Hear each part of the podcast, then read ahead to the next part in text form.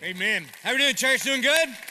You look great. If you got your Bibles, I hope you do. Grab them. We're going to be in Ephesians chapter 2 for the large majority of the sermon. One, two verses, one verse out of Matthew, a little bit in Luke, but for the big chunk in the middle, we're going to be in Ephesians chapter 2. And before I dive into that part, um, on this day, on September 11th, I would just like to start the service this way. If you are in the military or a first responder, would you please stand to your feet? Right here, Ambay Meadows, Sanctuary, everywhere. Military or first responder, please stay up. Stand up and stay up. Come on, Tin Hut, get up. All right.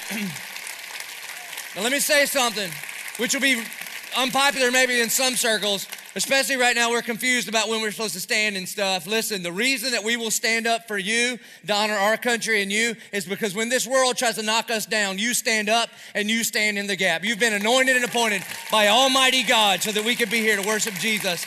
And I say thank you, thank you, thank you, Thank you, and we honor you in this place. Thank you very much. Amen, amen, and amen. Now we are we're in the seventh week of an eight-week series called Ecclesia. Ecclesia is the Greek word that Jesus used that we translate now in English into the word church. It really means movement that back in Matthew, he took his disciples to Caesarea Philippi, that's like Sin City, and said, Upon this rock, the rock of the public proclamation that Jesus Christ is who he says he is, upon this rock I will build my church, and the gates of hell will not, will not prevail against it. And this week I had the incredible privilege to hang out with, to spend some time with, pouring into some some church planners that you and I that we support all over the world. Now, through our Before All Things initiative since November, we've planted 44 churches around the world and we're training 592 pastors right now. You didn't even think you did much this weekend. You did a lot, okay? It's a big deal. But there, there's about six or seven that, that we're in a, um, kind of a special partnership with, and legitimately around the world. And these men of God are doing mighty works of God. And so, especially in a time where a whole lot of pastors are falling, we wanted to just invest in these men of God, and they really are from all over the world. Um, one guy that couldn't meet, uh, couldn't make it over, in a, in a church that we support is from Italy. And so I just feel like the Lord was stirring in me that Gretchen and I should go visit their church and just be with them and pray with them. And so if you would like to pray about that, I would appreciate those prayers. Uh, there's another guy, another church that we support and partner with uh, in Rio, Brazil. I am going to visit him next year. And then also in Costa Rica. And, and, uh, and then there's one here in town in Springfield, kind of downtown. Uh, that, that, we support, one in St. Johns County, one in the Jersey Shore. And I've, the Lord told me that Pastor Stone should probably go see that one and then also in Brooklyn. Okay, so we brought all these guys together. We're just, uh, you know, trying to praying for each other, sharing war stories, and here, here's what it led me to. Not only has been working on this sermon series, Ecclesia, to talk about the kind of church that we hope the Church of 1122 is, but also kind of sharing some stories about what, what God is doing in our various churches. I just wanted to say thank you to you. And here's what I mean. Um, at the end of a lot of services and at restaurants and grocery stores and all over town, you will come up to me and say a very encouraging thing, and you use all the wrong words, but I know what you mean. I know what you mean. You come up to me and you say, You have changed my life. Okay, I can't change anything. Ask my wife, I could barely change a diaper. There's no way I could change your life. But I know what you mean. What you mean, God changed your life while I was the one talking. And so you want to say thank you and you give me the encouragement. And it is encouraging. Don't say that, but it is encouraging. And so I want to use the same wrong words with the same sentiment to say to you, thank you. Because this ecclesia, this movement, you've changed my life. I mean, this thing, you see, if you back this dude up about, about five years ago, where a group of us met in Petey's living room and said, What kind of church is God calling us to launch? You know, I just started making stuff up that I thought, think was, was rooted in the scriptures. I mean, one of the great graces upon me and that early team that we had is we got to start with a blank slate. And we knew a bunch of stuff about church we didn't want to do because we'd been to that kind of church. And, and God uses all kind of churches to reach all kind of different people. But we'd been to a bunch of churches that just, the predominant word was just no. No, I sometimes thought, God, why did you inspire a whole Bible? You should have just inspired one three by five card. Can we do that? Is it fun? No, all right. And we didn't want to do that. We actually did. We, we wanted to be a movement for all people to discover and deepen a relationship with Jesus Christ. And now that we're that we're almost four years in, next week we turn four. It's a big four, right? But we're a big old goofy toddler, all right? But that's all right. We're four. as I reflected on it this week and was praying for you and about you this week, I just thought, wow, You know, this thing, I think it really is what we felt like God called us to do about five years ago, four years ago when we planted the Church of 1122. And so I want to say thank you. And not only that, one of my favorite things about this church, one of my absolute favorite things about this church is what we're going to do this week Wednesday, Thursday, Friday, and Saturday. Sunday also. We're doing, we're doing saturated a revival, saturated. You see, I did youth ministry for about 15 years. And when I began to start just trying to disciple adults, I figured out very quickly the problem with adults is they quit going to camp. And what you do is you come in here for like an hour and you feel like, man, if I can just keep the Holy Spirit off of me long enough, I, it won't stick and I don't have to change a thing about me. And see, that's why we take teenagers to camp and, and just sort of let them turn their back on the world and for five days saturate them in the gospel of Jesus. And that's probably why more people make a decision for Christ before the age of 18 than any other, any other group. And so we just said, we're going to do camp for adults and we're going to call it revival. And I was telling a friend of mine, he's a pastor in England. He'll actually be here uh, during a part of the revival. And I said, We're doing this revival. And he says to me, How do you know it's going to be a revival? All snarky in English, like they are, okay? And I said, the reason why I know it's going to be a revival is because we ask. Because we pray and fast and ask God to move. And I'm the kind of guy that believes God actually likes to save people and revive people. And we've been praying and asking that God would move in a big way. And we know, we believe that when you preach the word of God upon that rock, He would build His church and the gates of hell will not prevail against it. And so we believe that God's going to move like crazy and saturated. Amen? And so, I need you to be here every night for you, not for me. I'm going to be here either way, okay? On Wednesday night, Pastor Quan will be here. Pastor Quan pastors a church uh, in the San Francisco Bay Area. He's like, a, he's like a part of our family. On Thursday night, we're bringing a Presbyterian here. Now, think about that Presbyterian and revival. You want to talk about God moving. That's crazy talk. And you don't know him. His name's Ray Cortese, but he's going to blow your hair off. That's where mine went, okay? He's going to talk about the imputed righteousness of Christ, and it's going to blow you away. On Friday night, my dear brother, Pastor Leonce Crump, will be here. He's about six foot five of twisted steel and gospel appeal. That's what he is. Were y'all here last year when he picked up my table?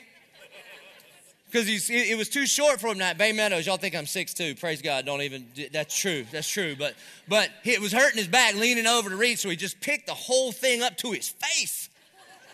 I don't even know what he said, and I haven't tried it because I don't want to embarrass myself. But he will be here Friday night. Saturday, we have a worship night with Shane and Shane, a worship team out of, oh, their mom's here. That's cool. Uh, And then Pastor Ryan's going to share a word also, Pastor Stone, and, and then on Sunday you got me again. But I need you to be here Wednesday through Sunday of next week as we saturate ourselves in the gospel of Jesus Christ. And next Sunday I'm going to talk about what it looks like to deepen a relationship with Jesus. And so today we're on the word discover, that we are a movement for all people to discover and deepen a relationship with Jesus Christ. Now here's why I use the word discover. You see, discovery is not like invention. Like when you invent something, you do something to make this thing happen. But when you discover something, you just it just occurs to you that this thing was already there. And this relationship with Jesus is has already been made available to anybody that would have eyes to see and ears to hear. You see, it's sort of like this. In, in 1928, Alexander Fleming, he was working on an experiment with bacteria and then he decides to go on a vacation and he's kind of a slob, so he does not clean up his mess and he leaves a dirty petri dish in the lab sink. When he gets back from his week vacation, he finds bacteria had grown all over the plate except in an area where mold had formed. And as a result, do you know what he discovered? Penicillin. You see, wives, God can even use a messy kitchen for his own purposes. Can I get a witness from the husbands? Amen. Praise God. All right. Now, here's the reality He didn't invent it, but He just discovered it. He just discovered it. That, that that discovery was there, but it wasn't until his eyes saw it that it changed the entire world. Some of us are alive today because of this discovery. And so, what we want to talk about is what it looks like to discover to discover a relationship with Jesus Christ. If you if you jump over to Matthew chapter 13 verse 44, what you will see is Jesus shares a parable about what it looks like to discover something that's already been there but made available to you. Matthew 13, 44, an entire sermon in two sentences. Don't get any ideas. Here's what Jesus says The kingdom of heaven is like a treasure hidden in a field, which a man found and covered up. And then In his joy, he goes and he sells all that he has to buy the field.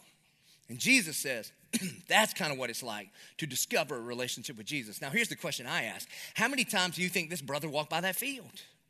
I mean, was it six days or six weeks or six years? You know, that treasure had been in that field for a long, long time. And then one day, by God's sovereign grace, somehow this guy bumps into it and he realizes that the treasure in this field is greater than all the treasures that he has in all of his life. And so it changes everything about his whole life. And so he goes home and he begins to act differently. He goes home and he starts selling off everything that he has. And as he does that, you've got to know that his friends thought he was crazy. Like, what are you doing, man? Why are you selling your house? And why are you selling your clothes? And why are you selling all this stuff? And he says, Because I'm going to buy that field. And the only reason it looked crazy to those people is because they did not know the treasure that was in that field. You see, he is no fool who gives up everything that he can't keep to attain something that cannot be taken away from him. See, the same thing has happened to many, many, many, many of you here at our church. Some of you have discovered a relationship with Jesus. You've discovered the treasure in the field. And then when you went home from that, you started doing things differently. You started managing your time differently. And people at work go, What is wrong with you? You're going to take two weeks of your vacation to go to Uganda? What? Have you been to Uganda? And you say, Well, where are you going on your, on, on your vacation? We're, we're going to the Keys. Oh, yeah, I've been there. It's all right. I can't remember it was there, the Bahamas. I, I, just know there was sand and water. Don't, don't all your vacations just kind of run together and you can't remember when you went where, right? But then, but then when you find that treasure, you begin to realize that that treasure is greater than all the treasures you have. You start doing money differently. You start doing relationships differently. You start doing entertainment differently. And then the people that you know and love, they say to you, I think you've lost your mind. And they're right. You have lost your mind to the things of this world and you have attained the mind of Christ, and you begin to realize that this treasure in a relationship with Jesus Christ is more valuable than anything that I thought was valuable here on this earth. But the reality is that treasure has been there for a long, long time. My prayer for many of you today would be that you would discover the treasure of a relationship with Jesus today. And some of you have been around church for a long time. I mean, a long time all right? You sing the songs, you pray the prayers, you go to disciple group, you do all the things, and it's like walking around in this field, but you have not discovered the treasure of a relationship with Jesus in it. It's been there for a long time and made available to you. It's kind of like the Wi Fi in this place. I'm sure in 10 years we're going to find out that Wi Fi rots our brains, but right now it's just kind of soaring through us right now, okay? It is available to anybody that would log on. And some of you will, and some of you won't, but it is here. The treasure of a relationship with Jesus is here for you to discover. Now, if you go to Ephesians chapter 2, what I want to unpack is this treasure that Jesus is talking about. How do you have a relationship with Jesus? It is called it is called the gospel.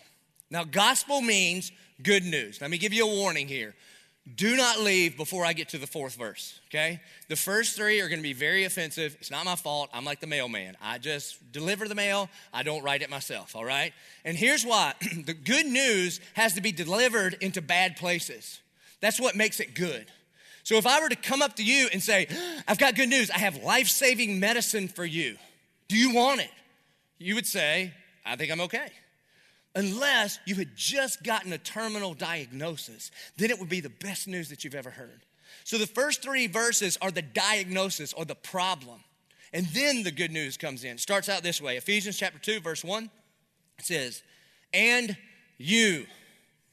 You know who that's talking to? It's not a trick question. You. So as you hear the diagnosis, you're going to think about your mother-in-law and your boss, and I wish those sinners, my neighbors, were here to hear that. Okay, they are sinners too, but this is talking to you and me and you. We're dead in the trespasses and sins in which you once walked, following the course of this world, following the prince of the power of the air, the spirit that is now at work in the sons of disobedience among whom we all once lived in the passions of our flesh, carrying out the desires of the body and the mind, and were by nature children of wrath, like the rest of mankind. Now, listen, we got to stop here for a second. Paul wants us to know, to know at least three things. Number one, you are a sinner. Now, I know that's very, very offensive to you, but that's okay. That's part of my job.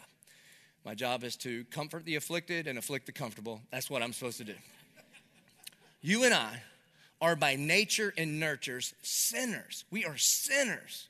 And, and we are born sinners. Now, here, here's the thing. I know there's some people are like, who are you to call me a sinner? The greatest one in the room? That's why I can recognize you so easily, because I am too. That we are we have all sinned and for, fallen short of the glory of God. And, and, again, you'll probably be like, listen, I'm not a sinner. I mean, nobody's perfect. I'm not a sinner. I mean, I'm a pretty good guy. To which I would say, compared to who? Compared to the nightly news, yeah, you're a pretty good guy. Com- compared to your roommate, yeah, you're a pretty good guy. Compared to a almighty, holy, and just God, pretty good's not enough. I mean, what if we compare you and me to just basic, basic ethics? Ethics 101. We call them the Ten Commandments. Now, we studied the Ten Commandments a couple of years ago, so you all know them. We know they're not just hanging on a courthouse in Alabama, they're actually in the Bible. All right, Exodus chapter 20. Let us know what the law of God is, what his perfect requirement of us is. And there's, a, there's 600 more, but we'll focus just on the basic ones, the top 10, okay? The first one is this, is there's only one God. Have you ever treated anything else, or, or, a lot of times what we do is we treat ourselves like we are God, that everything is supposed to revolve around our own world? Or how about the second one? It says, You should have no other idols before me. Have you ever treated a person or a thing you've ascribed to them worth that only goes to the one true God? Have you ever treated something temporary like it was eternal? And we know this is true. You can't find your phone for six hours and you're like, I am going to die. That's an idol in your life. The third one is don't use the Lord's name in vain. If you've ever been to Walmart on Christmas Eve, then you've done that. the fourth one, obey the Sabbath and keep it holy. Who even does that? I mean, right? The only, the only two organizations I know that do it are Hobby Lobby and Chick fil A. To which I say, praise God for some Hobby Lobby obeying the Sabbath, because if they didn't obey the Sabbath, we wouldn't have parking for us here at San Pablo on Sundays. So, you know, God bless your obedience to our neighbors. But the Chick fil A one bums me out a little bit. Can we just be honest? Have you ever been Jesus juked by Chick fil A a little? Like you're driving home on a Sunday and you're like, no line. And you pull in and you're like, oh, you're Sabbath Christians. Ah. It's just true. The fifth one, obey your father and mother. If you've ever been 2, 12, 18, any of the ages in between, you know that one's out. The sixth one's when we start to feel good about ourselves. Thou shalt not murder. And you think, ha ha ha ha ha, Pastor. I have never killed anyone. Okay, I, I, I hear your uh, self righteousness and I raise you a Jesus sermon. Jesus comes along in the Sermon on the Mount and says, So you've heard, thou shalt not kill, but I say to you, if you've ever hated your brother in your heart, then you've already murdered him. Mm-hmm. If you've ever been on JTB at 5 o'clock in the afternoon, then you're a murderer. You know how I know? You know the translation in Hebrew of the sound of your horn? Murder! That's what it says. Murder, murder, murder! That's what that is. Seventh one, thou shalt not commit adultery. And again, you might rise up like, ha ha, I've always been faithful to my wife. And then Jesus, in the same sermon, pulls the rug out from under us on that one too, and says to us, if you've, if you've ever lusted after a woman, to which the guys are like, okay, move on to the next one. But girls, it's you too. If a grown woman's ever gone to a vampire movie, then you're out too, all right? The eighth one is, thou shalt not steal. To which is like, I don't steal, I just take things that aren't mine. That's like saying, I'm not wet, I just have water all over me. Yeah, you're a thief. The ninth one is, thou shalt not lie. And if you if you say that you're not a liar, then guess what? That makes you the biggest liar in the room. The tenth one, thou shalt not covet. Have you ever wanted something that God decided to give to somebody else and not you? Yes. Ladies, that's called HGTV. That's what it is. That's what it is. You're like, but how can it be? These two Christians from Texas are the ones doing it all. It's, it's about coveting. I thought I was okay with what gave, God gave me until I saw that. And listen, it ain't just ladies. I got to just make a confession. On that bumper video, I think I was coveting Chad's beard. Did you see that brother's beard?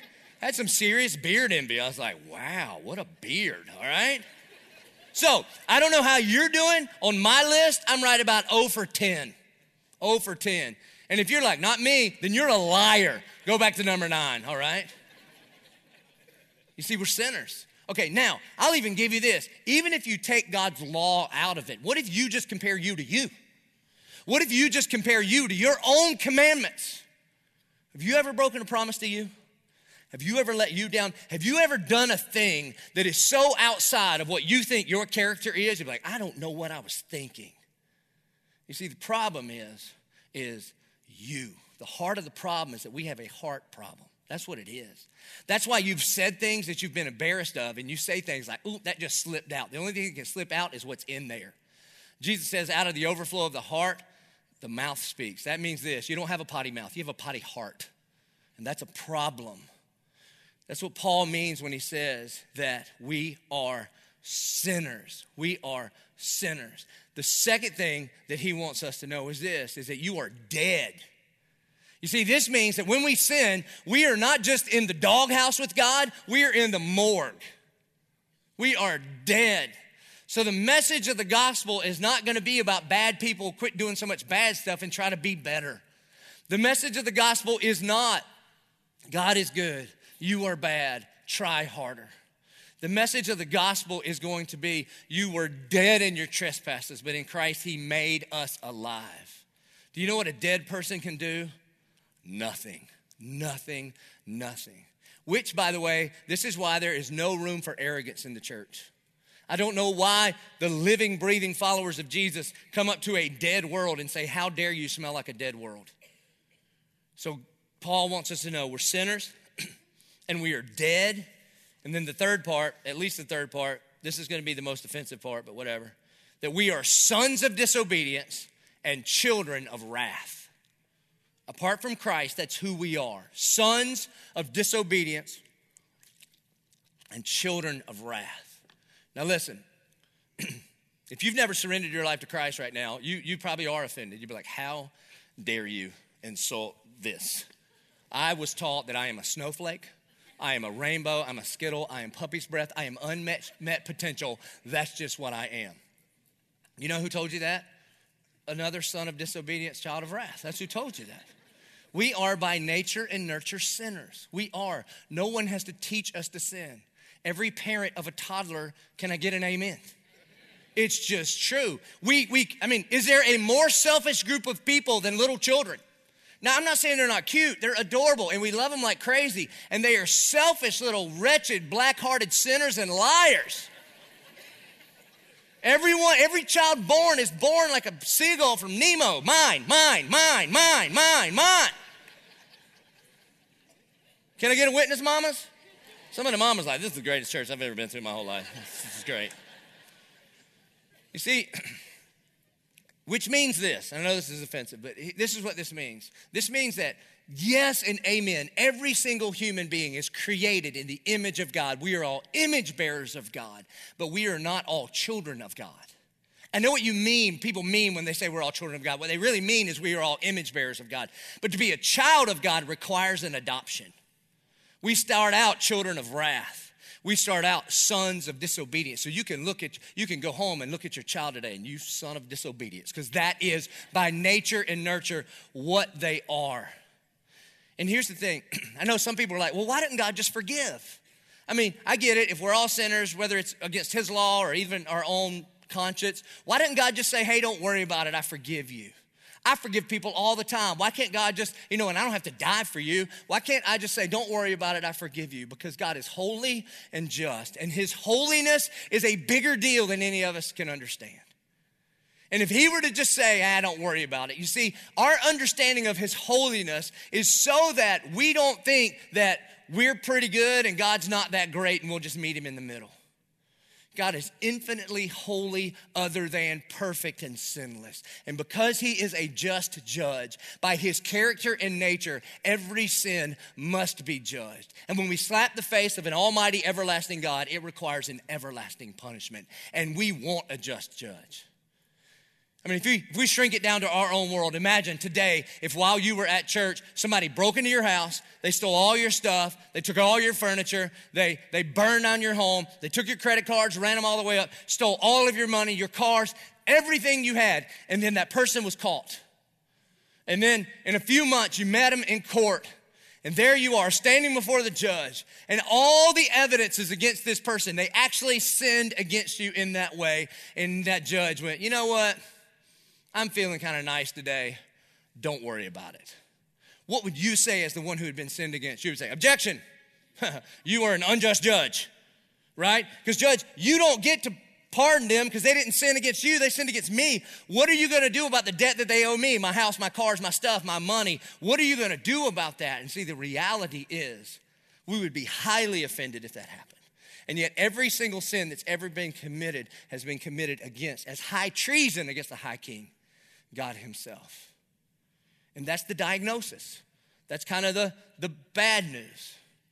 The bad news is you can do nothing to save yourself. The good news is you don't have to. Because then we get to verse 4.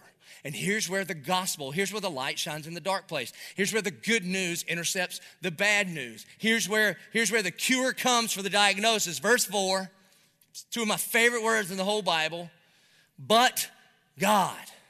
You see, I think when you read verses 1, 2, and 3, you're supposed to get to this point where you feel like I am utterly helpless. And yet, when 4 1 gets here, but God, you're supposed to feel, uh, but I am not hopeless. You see, because He is before all things. He is greater than your sin. He is greater than your circumstances. No matter how bad or dead you think you can be, that God is bigger and better, and His cross overshadows whatever sin that we have ever committed. You see, but God. This means we deserve the wrath of God and we can receive the love of God. There's an old preacher story that goes around says this little boy was trying to join the church. So he sits before the deacons and they say to the deacon, So tell me, how did you come to know Christ? And he says, The little boy says, Well, I did my part and he did his part. And they're like, Whoa, whoa, whoa, whoa, whoa. What do you mean? What do you mean you did your part and he did his part? And the boy said, Yep, I did my part and he did his part. What are you talking about? He said, I did the sinning and he did the saving. Praise God. That's what that means. But God. But God. Being rich in mercy. Do you know what rich means? Rich means having more than you need. That's all rich means. So, so God doesn't have to dole out his mercy in small increments, hoping that he won't run out one day. But he has more than enough mercy for us. But God, being rich in mercy, because of the great love with which he loved us. In other words, he is before all things. He is first, he is love, and he went first even when we were dead in our trespasses, he made us alive together with Christ.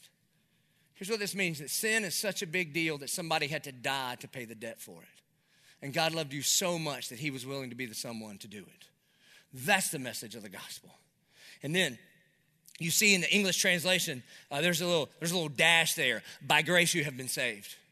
Because the moment the human being, the human mind sees this verse, we begin to go, yeah, but that's not fair. What do you mean? God pays my debt? That's not fair. Listen, fair is not a biblical value.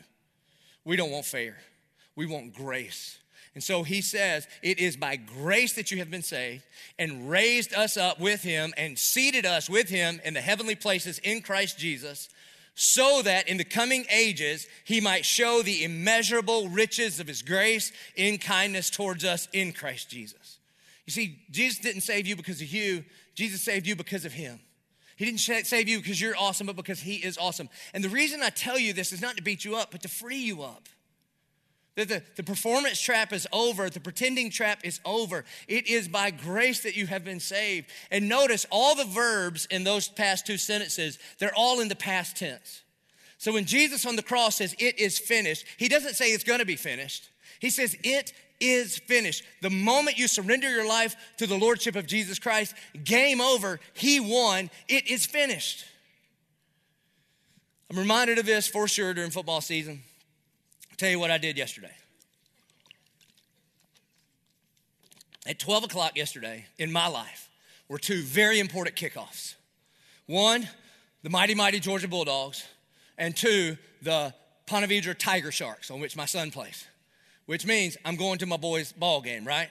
And so I'm at that game, and by the by the the Bible says every good and perfect gift comes from above. One of those good and perfect gifts, DVR, all right? And so, as I've told you before, I record all the Georgia games. And then while I'm, I'm coaching his team, I'm watching on my phone what the score is, all right?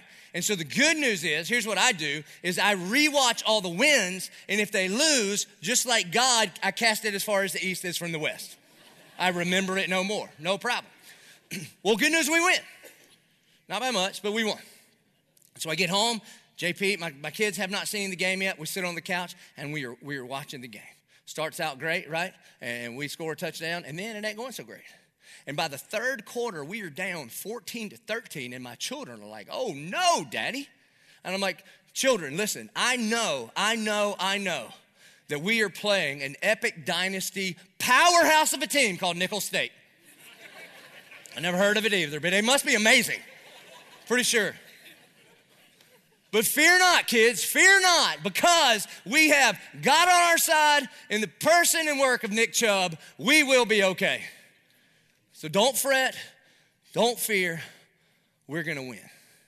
Now, I would encourage you, if your team wins, you should do the same thing. In fact, you should all record the Jags game today so when we beat the dog snot out of the cheeseheads, then we can watch it and relive the memories over and over and over again. Amen? It is a very biblical thing to do. So, why do I say that? Here's why because that's what it's, it's kind of like what Paul is talking about here. The moment you surrendered your life to Christ, in eternity, the game is over. You're on the winning team. We're going to win. From our perspective, we're just rolling out and playing out the rest of the DVR. But I'm telling you, I've read to the end of the book. If you're in Christ, you are more than a conqueror. You have been adopted by God. You are a co heir with Jesus. All he has is yours. Amen. Now, right at this point, I think the Holy Spirit inspires Paul to, to write verse 8 because there's still something in us that has a really, really hard time trying to receive grace. He says, For by grace you have been saved through faith, and this is not your own doing. It is a gift of God, not a result of works, so that no one may boast. You see, there's a lot of people that think that if I obey, then I'll be accepted. That is, that is the opposite of the gospel. That's called self righteousness, self righteousness, or works based righteousness. That we're trying to earn our right standing with God. the Bible has two primary illustrations to talk about this kind of works based righteousness. One is in the Old Testament, one is new, in the New Testament. And listen, I'm going to warn you, they are both highly offensive. Like when I talk about them, you're even going to be like, why is he talking about this? Because I'm just reading what the word says. Here's what, here's what Isaiah 64 says about when we try to present our righteous deeds before God to impress Him with how good we are. Isaiah 64 6 says, We have all become like one who is unclean, and all our righteous deeds are like a polluted garment. Now, the reason the ESV or the English translations translate that polluted garment is they know it's got to be read in church, and most churches won't talk about this. All right? Here's what the word polluted garment means it means used menstrual cloth. Blech. Can I just give you that? Husbands, are you with me here? Of all the grossest thing and the grossest gross, that's it. That wins the top prize. And so, wives, think about this. If you said, hey, hey, baby, I got you something for Father's Day, and you brought this as a gift, you'd be like, oh my gosh, what did you get me? And it was a filthy rag, he'd be like, what in what is wrong with you, woman? Wouldn't he? He wouldn't be offended by that. And when we try to earn our salvation by our own works, it is that offensive to God. Because it is by grace that we have been saved through faith and not by works. You can't, you can't, you can't impress him with our obedience. The New Testament version, which is my favorite, Philippians 3 8, Paul, in Philippians 3, he gives a laundry list of all the accomplishments that he has in his life. At the beginning of three, he says this He says, If anyone has room to boast, I do. Because I was born in the right family. I was born in the tribe of Benjamin. I was circumcised on the eighth day. As for the law, I was zealous. I was a Pharisee of Pharisees. In our world, that would mean like I never miss church. I come come on Thursday, Sunday morning, 522. I'm gonna be at every night of saturated. I didn't cheat on my Daniel fast once, and I'm the only person at the whole church that didn't cheat on it. And and I, I do my quiet times. I do the read through the Bible every year. I go on every mission trip. I sponsor more kids than you do. I, I'm in a disciple group. I launched a disciple group. I lead a disciple group, and I'm a disciple group coach.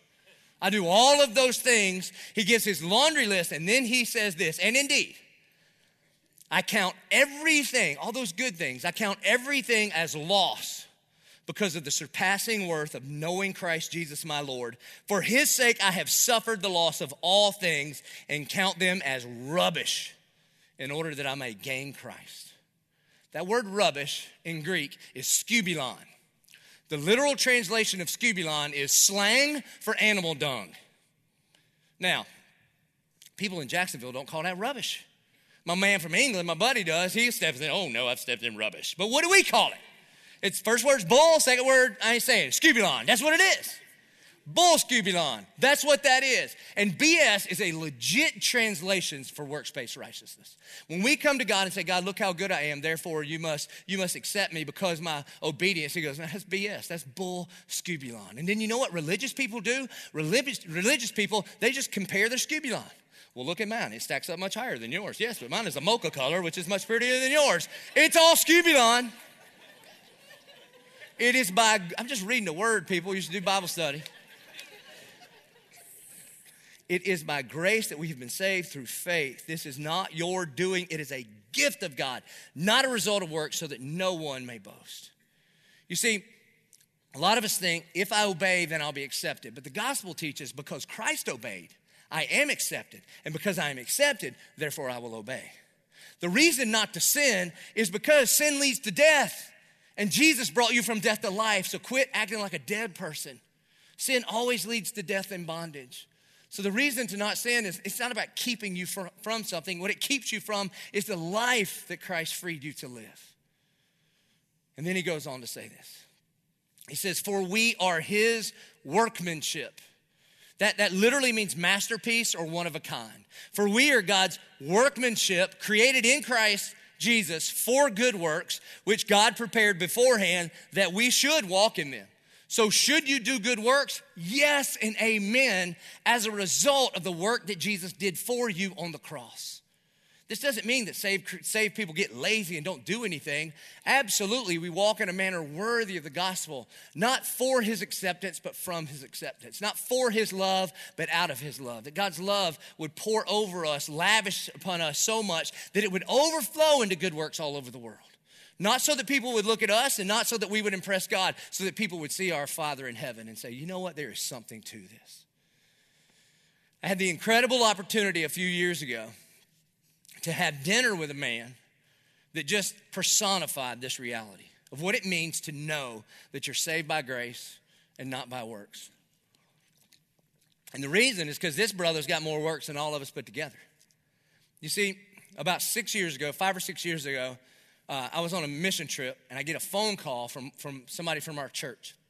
This was when we were back at Beach as a service at 1122 at Beach United Methodist Church. And I get a phone call, and the, and the guy on the phone says, Hey, would you and your wife like to have dinner with Billy Graham? And I was like, Let me pray about that for a second. Uh huh, yes, I do. Now, if you don't know who Billy Graham is, Google him now. Dr. Billy Graham has preached over 2.2 billion people through radio, television. He's preached to over 215 million people live, and he's led millions, millions of people to Jesus. He's led more individual people to Jesus than any other individual in the history of the world. Do you understand this? And on top of that, his entire life has been marked by living a life above reproach. When every decade there's scandal upon scandal in the who's who of Christianity, Dr. Graham is a shining light of what it looks like to live above reproach. And so I get to have dinner with him. And sometimes you get to have dinner with people, and um, it's almost like this room, right? You'd be like, hey, you want to eat with the president? Be like, yeah. And then you show up, and he's eating up on a stage, and all these people are having dinner in this big room. That's not how it was. There were six of us, I think, at the table, maybe seven. It was Dr. Billy Graham, this guy that travels with him, the family that was hosting him, and me and my wife Gretchen. And I don't know who it is that you would like to meet, but this is him in my life. You understand? He's the biggest deal in people that, you know, do what I do. And so we walk in and, and we meet him, you know, and, and it's kind of like, a, like, oh my goodness, this is, this is like the man. By the way, just some fun fact, he was ordained in Palatka. That's a miracle, all right? So, it was. So we walk in to have dinner with him, and he looks at me and he says, So, Pastor, tell me about your church. And I'd look over at Gretchen, I'm like, He called me Pastor. yeah, I, I think he couldn't remember my name, but the whole night he called me Pastor. He says, So, Pastor, tell me about your church. Now, this was a few years ago, and, I, and I, we just come off of a beach baptism weekend, and I think we baptized like 150 people, which is a big deal for us, right? But Billy, And I'm like, well, uh, Dr. Graham, uh, you know, we, God's hand is upon us. It's amazing what he's doing. And we just baptized about 150 people. And he, he was sitting in his chair and he asked, he was like, I've never heard of such a thing. I was like, wait a minute. In 1975 in Seoul, Korea, you had 75,000 people surrender to Jesus on one night. Don't tell me you ain't never heard such a thing. You've heard it. You sneeze and 150 people get saved, all right? Somebody never heard of such a thing. But I'm telling you, he was so encouraging. He was so encouraging. At one point, we said, Dr. Graham, would you, would you pray for our ministry? And he held my hand, he held Gretchen's hand. He never mentioned the ministry. One time, he only prayed for our marriage. And at the end, he said, Amen. He looked at me and said, You take care of your wife, Jesus will take care of his church. Oh, that's good stuff right there. That's why he's Billy Graham, all right? Amen. Then at one point he says, uh, So, Pastor, I, I, understand that your wife is a worship leader. I'm like, Yes, sir, she is. Do, do, you think she, do you think you would mind singing me a song? I'm like, You better get over there and sing, woman. You understand? You better make it good, too. When Billy says sing, you sing. Come on. She gets up from the table, comes over. He doesn't see well. He can't hear super great. And so she gets like right up in his ear, kneels down. She starts singing, closes his eyes lifts up a hand. And my wife is leading Billy Graham in worship at his table. Come on. And then when she gets finished, he goes, Well, I believe that's the most amazing thing I've ever heard. And I'm like, Baby, you good, but this brother been around some people. You understand? His whole life, everybody. Just encouraging. And then at the end, I was like, ah, Dr. Graham, if you could preach one more crusade, if you could preach one more sermon, what would you preach? And he goes like, oh, son, that's easy. I would preach Galatians 6.14. And I went, mmm. See, when white people at church don't understand what the guy's talking about, you moo like a cow so you sound spiritual. I didn't know what Galatians 6.14 is. So thank goodness he couldn't see that good. I get my phone, get out my Bible out. I'm like, Galatians 6.14, what is that about? All right. You kind of can't see me and slide that thing back over.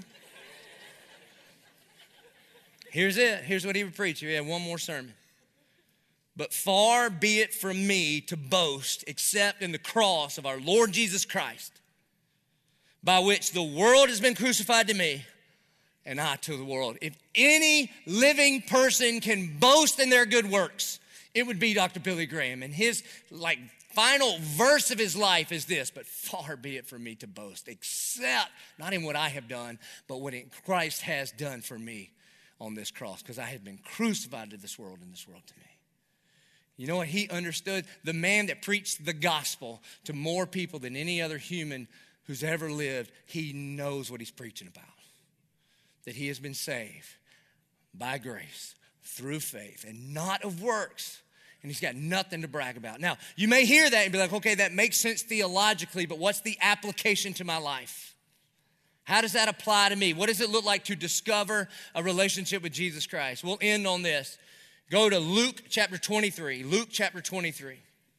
I believe God put this in the Bible so that people like you and me could see a real life picture of what it looks like to discover a relationship with Jesus Christ by grace through faith, not of good works. In, in Luke chapter 23, Jesus has been He's been tried, he's been convicted, and he is on his way to be crucified. We'll pick it up in verse 32. And it says, Two others who were criminals were led away to be put to death with Jesus. Verse 33. And when they came to that place that is called the skull, there they crucified him. And the criminals, one on his right and one on his left. And Jesus said, Father, forgive them, for they know not what they do and they cast lots to divide his garments. And the people stood by watching, but the ruler scoffed at him, saying, He saved others, let him save himself. If he is the Christ of God, his chosen one. And the soldiers also mocked him, coming up and offering him sour wine, and saying, If you are the king of the Jews, then save yourself. There was also an inscription over him, This is the king of the Jews. 39. And one of the criminals who were hanged railed at him, saying, Are you not the Christ? Then save yourself and us. In other words, if you are who you say you are, then how could this be happening to me? If you are who you say you are, then fix me, fix my problems. Verse 40, but the other rebuked him, saying, Do you not fear God? since you are under the same sentence of condemnation, and we indeed justly, for we are receiving the due reward of our deeds. The other criminal realizes, he realizes, I, this is fair. I've spent a life in crime, and what I am receiving is fair. He admits that he's a sinner. But he sees something different about Jesus. He says, But this man has done nothing wrong, verse 42. And he says to Jesus, Jesus, remember me when you come into your kingdom. In other words, in this moment, he surrenders his life to the lordship of Christ. One of the things that he does not ask for, though, he does not care if Jesus fixes his current situation. Because I think the thief on the cross is a whole, like, a whole lot like the man that finds the treasure in the field. And he realizes that a relationship with Jesus is greater than any kind of temporary prayer request that he might have. That an eternity with Jesus, that treasure is so much more valuable than any temporary thing of value he may have in his own life. And in this moment, he surrenders his life to Christ. By the way, both of the thieves had the exact same information. They were in the exact same circumstances. And one of them, by God's sovereign grace, could discover the treasure, and another guy just couldn't see it. And so here's what Jesus says to him He says to him, Truly, I say to you, today you will be with me in paradise. So if anybody in the whole Bible makes it to heaven, we are assured that that brother goes to heaven. Jesus assures him that today, when you breathe your last here on earth, the next breath you take is going to be in the presence of paradise with me and my Father in heaven. And this is how we know that we're saved by grace through faith and not by works. Because what could the guy on the cross promise to do? I mean, he doesn't make any, there's no deal making on the cross. He doesn't, he's not hanging on the cross and be like, all right, Jesus, from now on, for the rest of my life, I'll go to church. But like, brother, you ain't going nowhere. The rest of your life's like three hours, and church ain't again until Sunday, so you're stuck right here. He can't get baptized. He can't take communion. He can't serve anybody. He can't confess his sins to a priest. He can't do anything except the only thing that matters be saved by grace through faith. He surrenders his life to the Lordship of Jesus Christ. That's why this is a movement for all people, all people, to discover and deepen a relationship with Jesus. So, my question to you is this Have you discovered a relationship with Jesus? Maybe you've been trying to impress Jesus with how good you are. It is not impressive. You need a savior, not a life coach. Or maybe, maybe you thought you were too far gone. You would look at this criminal and think, well, he's got to be too far gone. There's nothing that he can do to turn his life around. That's right. There's nothing you can do to earn your salvation. The good news is Jesus has already done it all. And so today, I want to give you the same invitation that Jesus gave this criminal. That maybe today, by grace, you would discover, you would see the treasure in the field, which is a relationship with Jesus. And you would be willing to lay down everything else in your life and surrender your life to the Lordship of Jesus Christ. And for every single person that does this, no matter how good you are or how bad you are, for every single person, you'll be adopted into the family of God. You go from being a son of disobedience, a child of wrath, to being an, a son or a daughter of the Most High King, adopted into his family, sins washed away, and spend forever in ever and ever in paradise with your Father and your Creator. For anybody, anybody who would believe would receive the right to be called a child of God. So, would you bow your head and close your eyes? And let me ask you this question Have you discovered a relationship with Jesus Christ? And maybe today, for the very first time, even though you've been walking through church services for a long time, today, for the first time, you see the treasure in the field. You see the relationship with Jesus. And today, you are ready to admit you're a sinner, to believe that when Christ died on the cross, it counted for you. And in this moment, you want to confess Him as Lord. If that's you, would you just raise your hand where you are and say, Jesus, remember me this day. And I promise you, by the power of the Holy Spirit, the authority of the Word of God, the love of a Heavenly Father, and the blood of Jesus, that you will be with your Father. When you breathe your last here, you'll breathe your next breath in paradise with Him. Our good and gracious Heavenly Father, God, we thank you and we praise you that even in this moment there is salvation in this place. And God, we love you because you first loved us. God, we thank you that you are before all things, that you are first, that you go first, that you love first. And God, may we respond by discovering, discovering that relationship with you. We pray this in the good, strong name of Jesus. Amen. And would you please stand as we respond? Folks, we respond to the gospel. We respond by bringing our first and best, our tithes and offerings. We do it every week to bring back to God what is already His. Because He is first, He loved first, He went first. And so we bring our first and best because He loved us first by giving us His best in Jesus. And we also respond by praying. We come and we kneel down at this altar and we cast all our cares upon Him because He cares for us. And then, thirdly, we respond by joining our voices together. This is very, very important. You see, God wants us to sing to Him. He just says so in the Bible. And when He says do something, we should do it. But here's a part of the reason we do because it's like a prayer. It's like our entire ecclesia, our entire church praying one thing all together. And we're going to pray about the salvation that He offers to us. So let us respond.